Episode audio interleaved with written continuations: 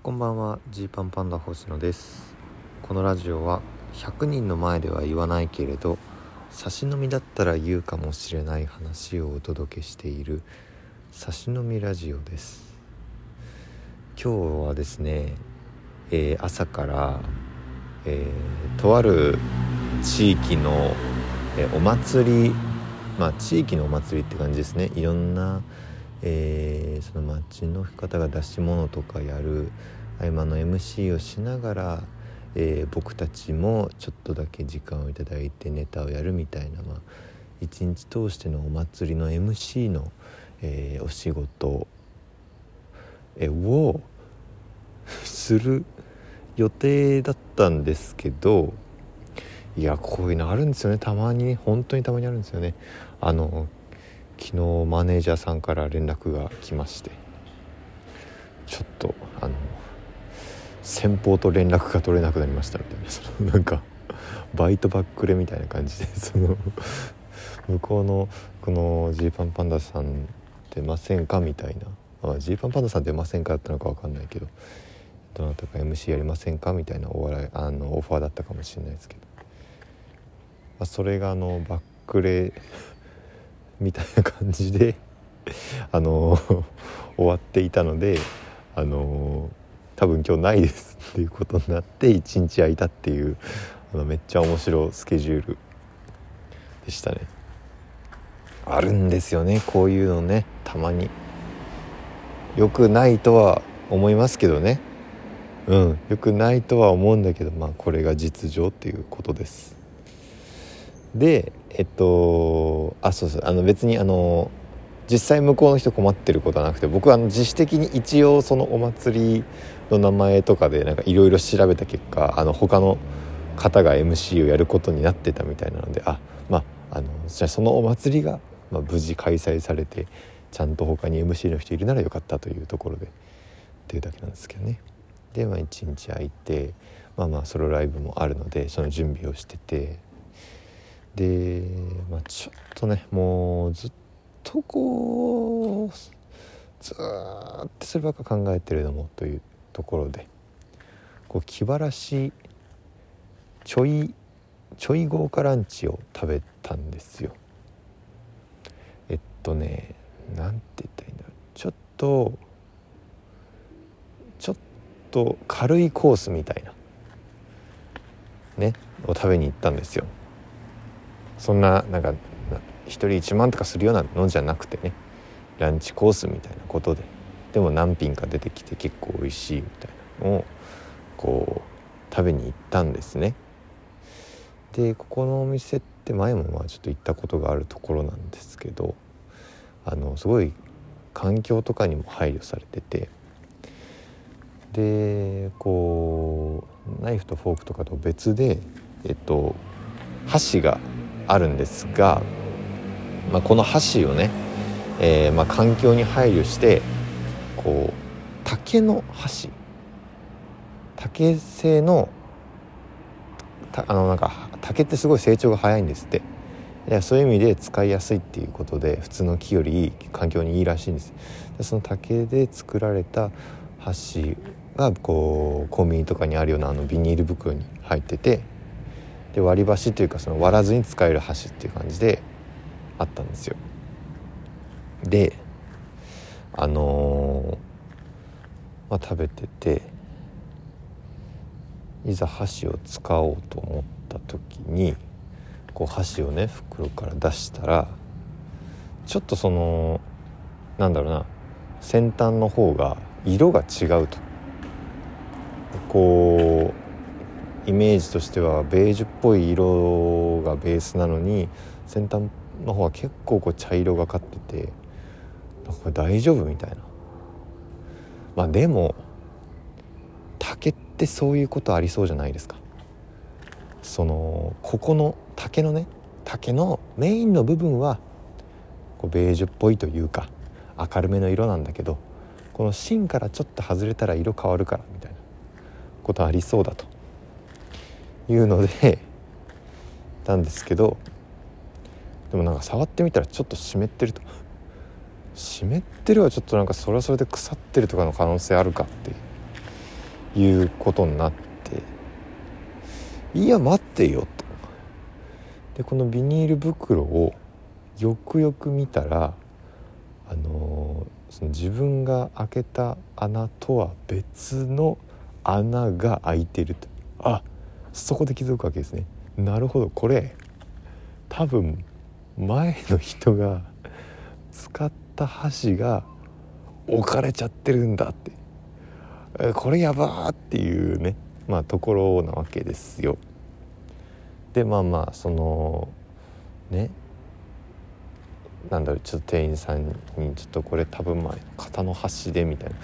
大変申し訳ございませんみたいな感じになって、なんかお詫びにいい箸をって言って、あのいい箸を使わせてくれたんですけど、その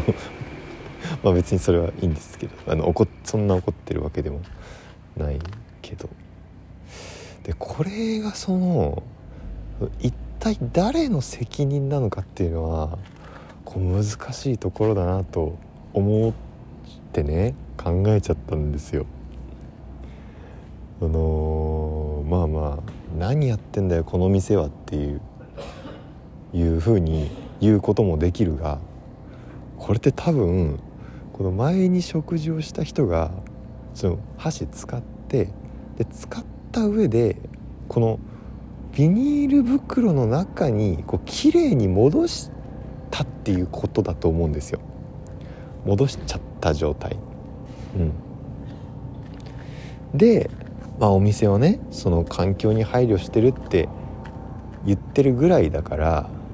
きっと、えー、ビニール袋にきれいに入っている箸を見て、あ、さっきのお客さんは箸を使わなかったんだということで、えー、その箸をまた次のお客さんのところに置いたっていう流れだと思うんですよ。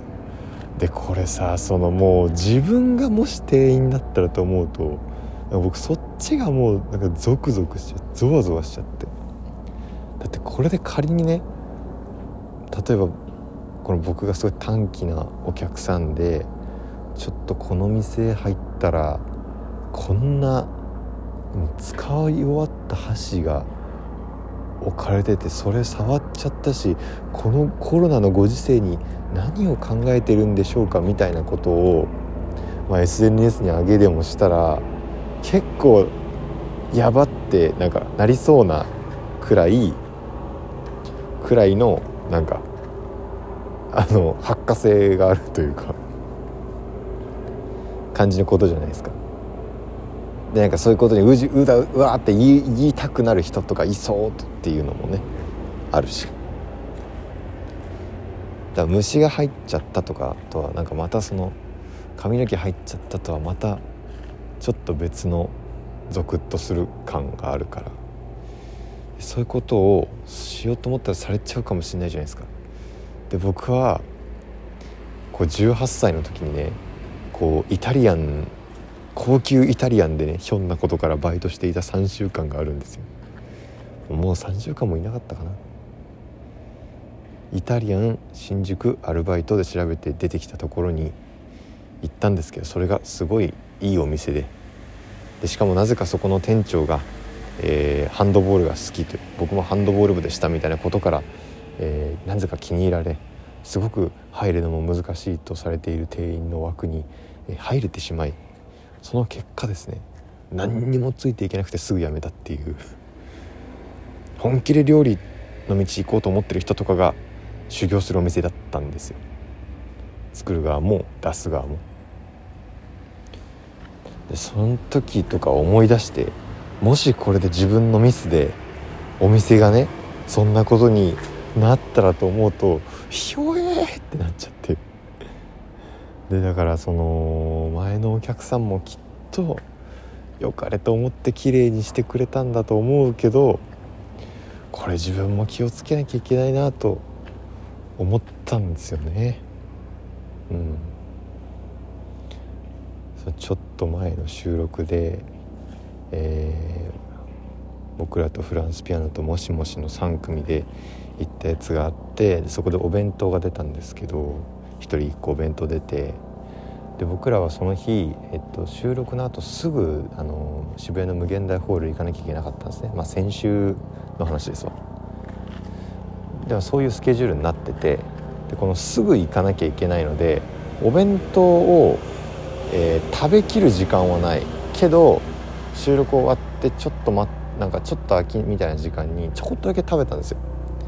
でちょこっとだけ食べて、でその収録現場にゴミ箱がなかったんで、ゴミ袋みたいなのがなかったんで、ちょっとこのどうどうしようかっていう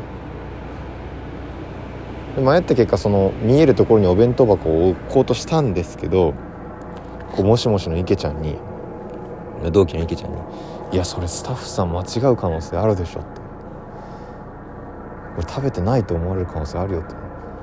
て、いや俺一応これそれであの箸の袋をこのちょっと袋からなんだあのお弁当のねそのケースの外にちょっと出るようにわざとしたんだけど、いやいや分かんないってこんなんみたいななって、あの最終的にそのお弁当箱をあのこうなんだろうグッと握ってぐしゃぐしゃにするっていうしたんですけど、一瞬これやりすぎじゃねみたいにその時思ったんですけど、いやいやこれぐらいやった方がいいわと、もし何かの拍子にこれお弁当食べてないと思われて、あの僕は一応僕なりの目印をつけたつもりだけど、それが次のスタッフさんに届かずに、えー、ね人に出されたらと思うと危なとかね考えちゃいましたね。そんな日でした。あとは同期のスパイシーガーリックが エヌエイチケー 新人お笑い大賞優勝しました。おめでたい。僕たちのアイデンティティだったのに追いつか追いつかれたというか、そのもう か, かぶったというわけでお開きです。